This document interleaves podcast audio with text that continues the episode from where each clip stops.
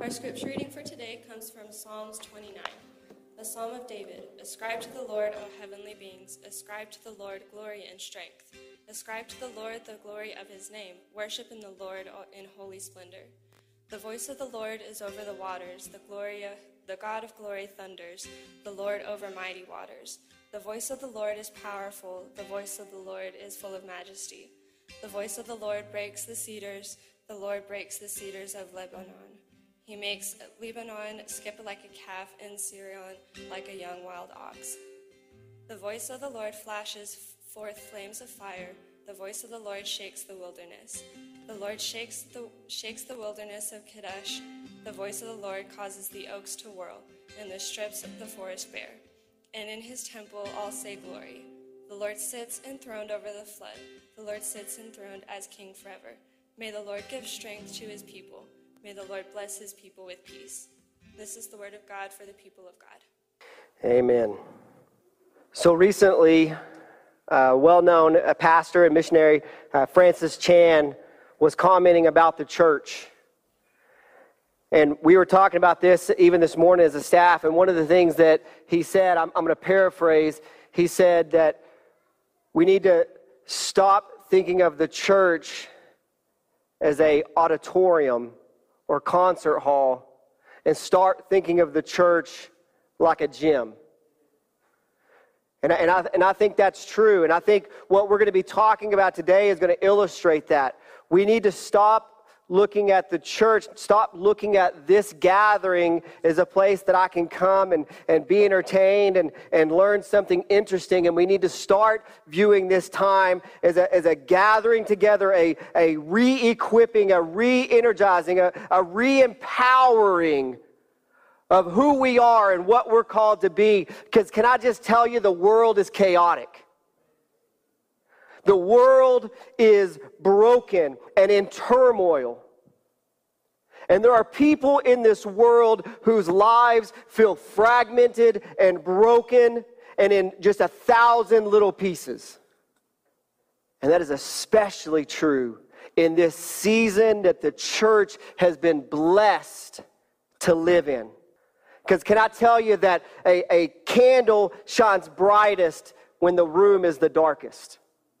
So, this time of, of turmoil, this time of brokenness in our world is the opportunity for you and me, the church, the bride of Christ, to shine the brightest. But in order for us to shine, we have to have peace. We have to have peace because that is what our world needs. All of these people with broken and fragmented lives, all these people who are experiencing unrest about the, the nation and, and the political upheaval, the ones who are experiencing job loss or income loss, the ones who are afraid of becoming ill or the ones who have become ill, the ones who are afraid of the unknown, what they need is peace. Because they're asking the question when is this ever going to end? All they can think about is, I cannot have peace until my circumstances change. I mean, how many of you, I, I have, how many of you in the midst of all this chaos have asked, my, asked yourself, when is this all going to end? When is this going to stop? When do I have to stop wearing a mask? When do I have to stop being worried or afraid or, or uh, experiencing unrest? let me ask another question. How many of you could use a little peace? I'm raising my hand. I could use a little peace, but I also know that the people that I'm going to run into out in that world who don't know Christ, who aren't a part of the community of believers, they are desperate for peace. And I cannot give them what I do not have. And you cannot give them what you do not have. So we have to have peace. So that's what we're going to be talking about the, the next three weeks in this series is pieces of peace.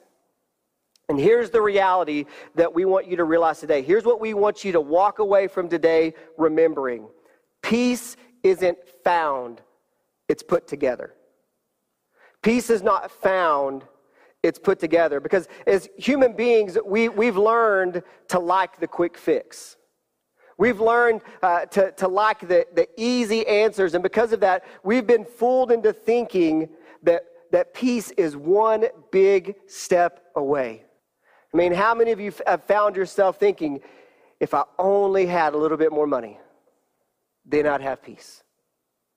Or if, if only I had gone to college and got that degree, I, I'd have peace. If only I had avoided that one critical mistake, then I would have peace.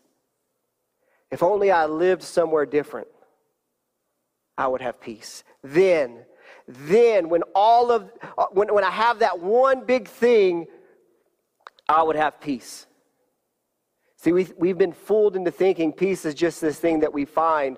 You know, it's a little more money away. It's, it's one big house away. It's one right relationship away. But the truth is, peace is not found, it's put together. Peace is a lot like a puzzle. How many, how many of you are unique, I'll say, and like puzzles? How many have, raise your hand if you've done the, the thousand piece puzzle? Anybody done more than a thousand? What? How many? 1,200? Anybody more than 1,200? How many? 5,000. I got 5,000. Anybody beat 5,000? All right. Gold star for today, 5,000. This is the expert right here. Y'all need to talk to her. But let's talk about a puzzle, right? When you, when you get a puzzle and you open that box and you dump all the pieces onto the table, there's, a, there's, a, there's a, some wisdom in how you go about putting that puzzle together, right? So, first, you, if you're smart, you find the four, the four corner pieces because they're the easiest. And then what you might do is you might find the pieces that have edges because you know that those are going to form the border. And, and then after that, what you might do is start looking at some of the pieces that have some similarity in color or design, and you might start grouping those together. But can I just tell you, before you do any of that, before you can begin sorting and setting aside, you have to have a reference. You have to know what you're putting together looks like right? How incredibly difficult would it be to put a puzzle together, a 5,000 piece puzzle, if you didn't have the puzzle box to reference? See, the first thing that we do when we put a puzzle together is we set that box up so we can look at it. And we know what it looks like. And we know what we're trying to accomplish. We know what the picture should look like in the end. Well, in the same way that we look at the box to find the puzzle piece that we need, we need to be looking to God to find the piece that we need for our puzzling lives. Peace is not found, it's put together. We put peace together in our lives when we connect our understanding of God with the chaos that's going on in our lives. That's how we have peace. It's connecting what we know is true about God, what God says is true about Himself, and what God says is true about us, and we connect that to the chaos going on in our lives. Psalms 29, I love that psalm. That was great because it, it, it's trying to reveal to us, it's trying to stir up in us this sense of God's greatness. The psalmist describes God's glory and his strength and his splendor and how God's voice could be heard over the rushing mighty waters. He tells how God's voice is like thunder over the turmoil and the noise of the rushing water. God's voice, he's, he's trying to get, help us to get a sense of the power and the glory of God's majesty and his presence. How many of you have ever been near a waterfall? Just for bonus, how many of you have ever put a puzzle together that is a waterfall? Anybody? All right. All right. Double points for you guys. You know, think about when you're near that waterfall. Isn't that roar, that churning? It's so loud. And it can be heard well before you get to the waterfall. I want you to imagine with me all of that power and all of that beauty, that, that water uh, that's coming off of that cliffside and, it, and it's just cascading down. Waterfalls are awe inspiring. But I don't know about you, but for me, they're also a little bit humbling. I think, what would happen if I got in a barrel and I went over that thing? You know, like, well, could I make it? I don't know. You know, you start you start thinking about the strength and the power. So it catches you off guard and it, it puts you in awe, but it also humbles you. I think the psalmist who wrote Psalm 29 was hoping to stir up that same experience in us as we think about God. That we should be responding to God with awe and humility as we, as we think about and we meditate on his power. I mean, just imagine. This is what the psalmist was hoping for us that we would imagine standing next to Niagara Falls and, and hearing the roar of that churning water and feeling the mist spray on us and seeing the glory of the water coming down. And just, you know, you're just standing next to somebody and you can't even hear, hear them speaking because it is so loud, just that roaring water. And then you hear a voice talking to you, clear as day, speaking into your life, identifying your weakness, and, and offering strength. I mean, just imagine that experience. You hear this roar and you just think there's no way anything would be able to talk over this. Nothing would be able to get my attention. And then suddenly you hear a voice that knows you and loves you that's the kind of experience that, that the psalmist is trying to, to, to stir up in us that, that we serve this God of overwhelming power, overwhelming strength, and, and who has a desire to speak over the roaring turmoil in our lives. But we've been, we've been fooled into thinking that, that that can't be possible. Because we've been fooled into thinking that, that peace is the, is the absence of turmoil.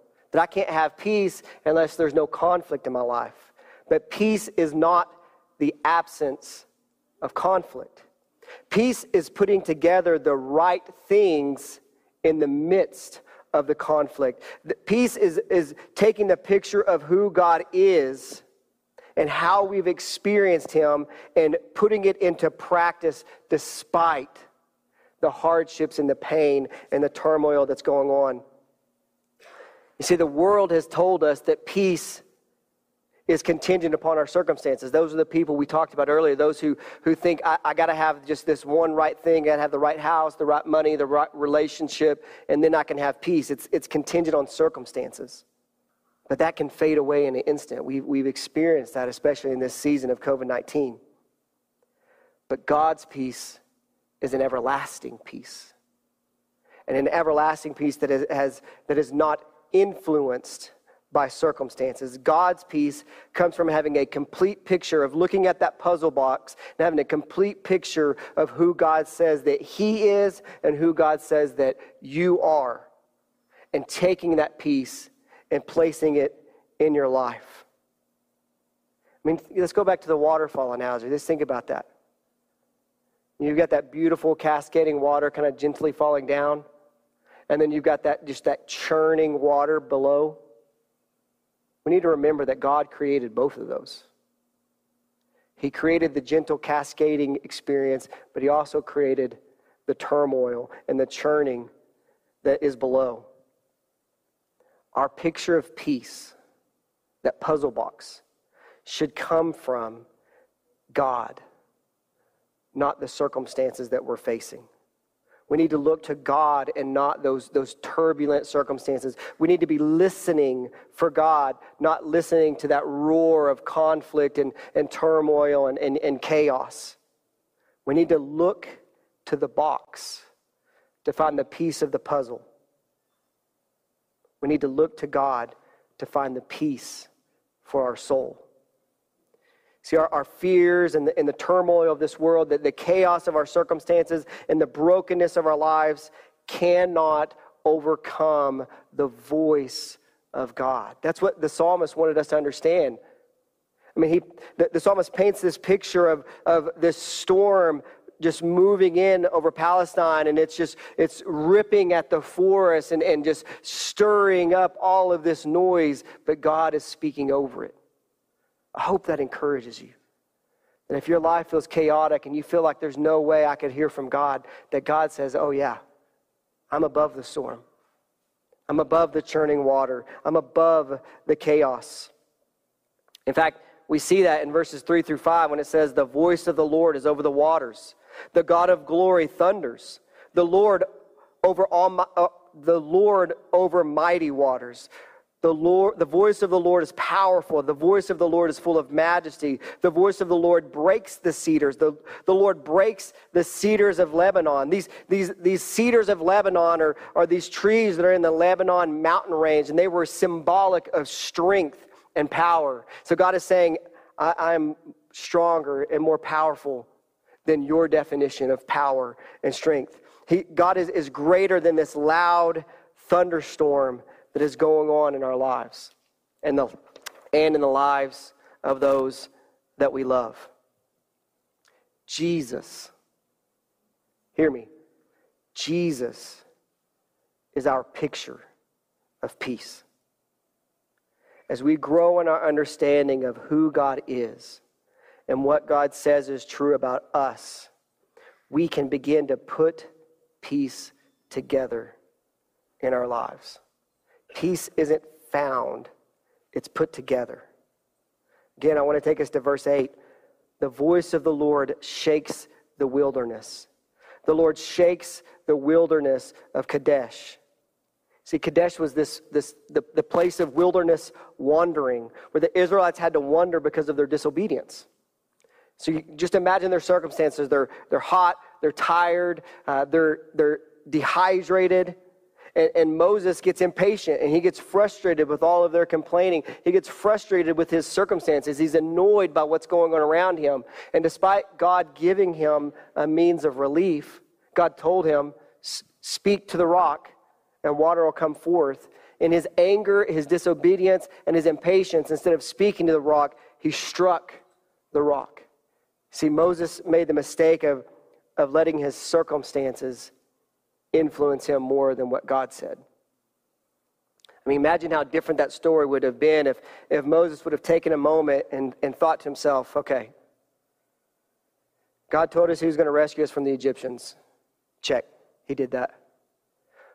Okay, God told us that we were going to plunder the Egyptians as we left. They were going to give us, you know, gold and, and, and all these other things. Yeah, he did that. And oh, yeah, we, we were in that circumstance where it looked like we were going to get destroyed by Pharaoh and his army, and then God parted the Red Sea. Yeah. Maybe, maybe I should relax. God, God can handle this too. But we don't do that. We just start looking at everything around us instead of remembering what God has already done for us. We start listening to the lies that, God's, that, that, that God wants us to ignore. We listen to these lies of the enemy instead of listening to the truth that God is speaking to us. I'll tell you, too, so many times we, we don't have peace because we, we pay attention to the, the chaos around us. But I think also many times we don't have peace because we don't feel like we deserve it. Perfect timing. we feel like we don't have peace because we don't deserve it. I made that one big mistake, so this is my lot in life. I don't deserve peace because I made this mistake or I, I, I messed up here or I messed up there. Well, I want to take us to another story in, in, the, in the Gospel of Luke that addresses that attitude. See, in, in Luke 7 36 through 50, we hear the story of a woman who had great understanding of who Jesus was. She understood that, that Jesus had come in the fullness of God's grace and truth, and that she might be saved from her sins. She understood that, that Jesus' forgiveness brought peace between her and God. See, in the story, one of the Pharisees had asked Jesus to come to his house to, gin, to dinner, and so Jesus went to the Pharaoh's house and he took a, a seat at the table.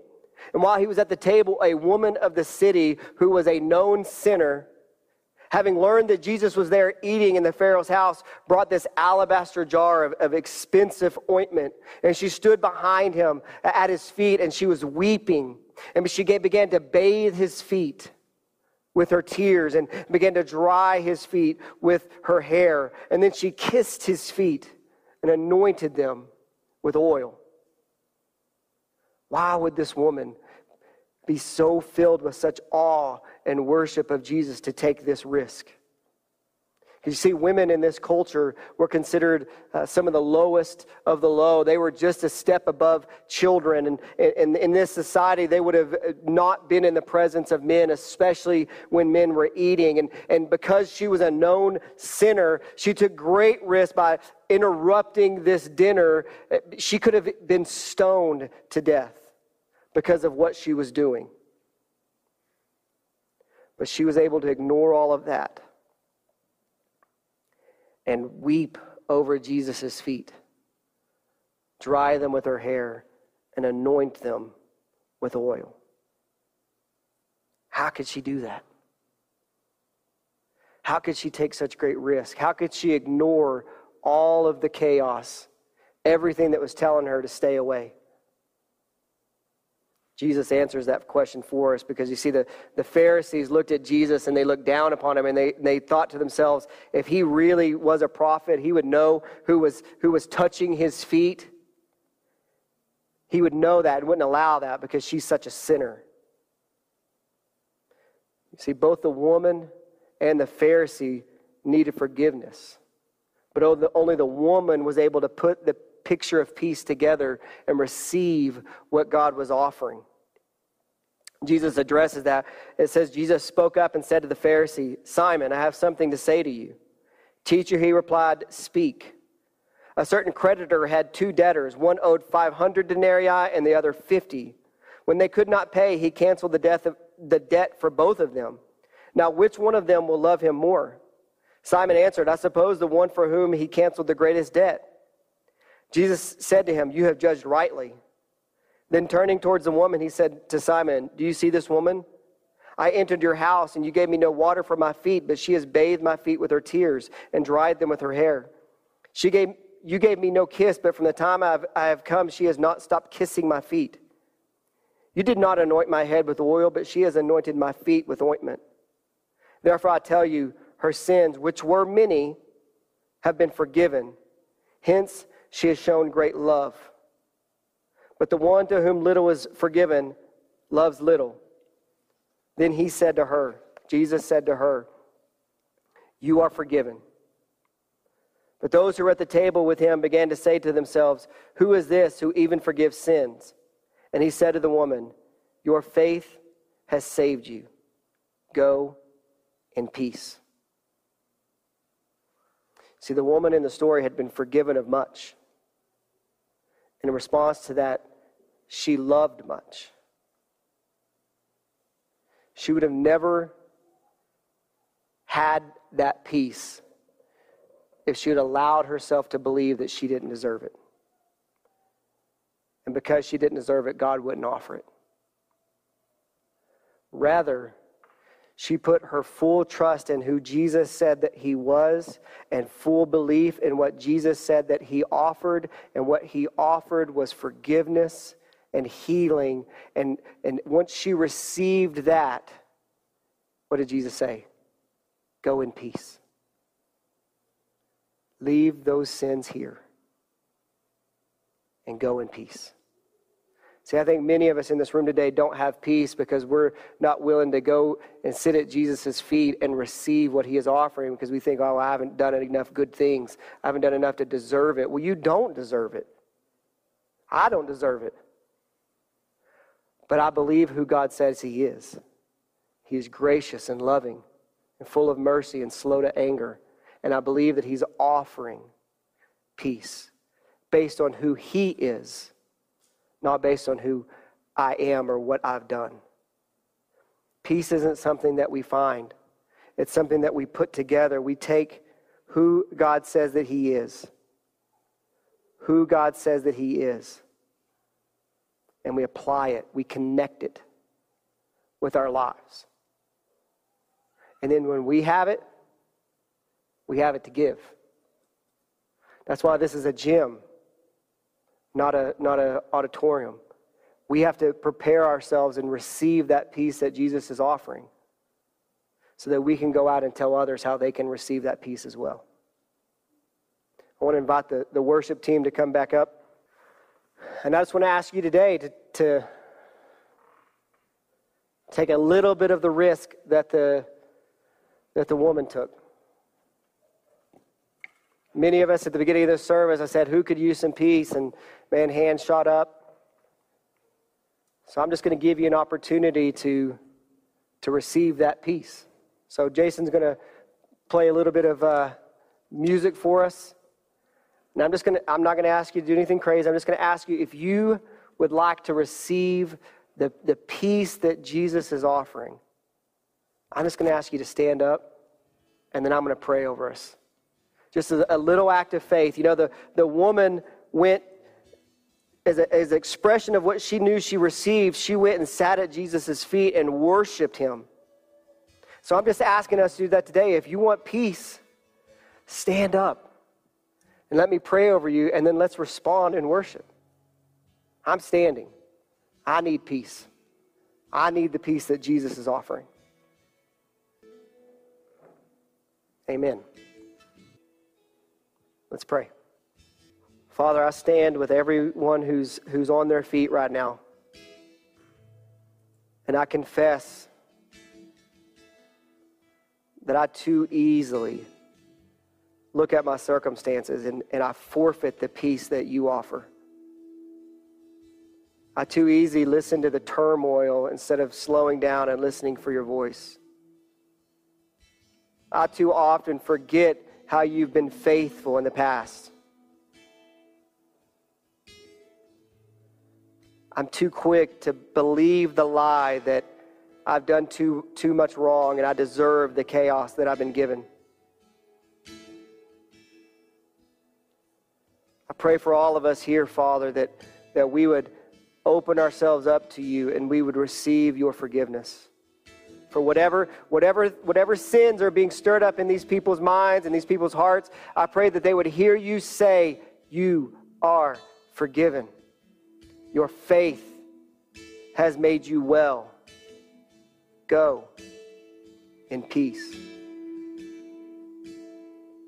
Father, we need your peace. And we're asking for your peace. Pray for all those who've stepped out in faith, Father, they would receive the peace that they need. And we would go and reflect that peace to this world who is desperate for it in response to what we've received, Father, as an expression of, of, of understanding how much we've been loved and how much we've been forgiven, I pray that we would respond in worship as the, the woman at your feet did. I pray this in the name of the Father and the Son and the Holy Spirit. Amen.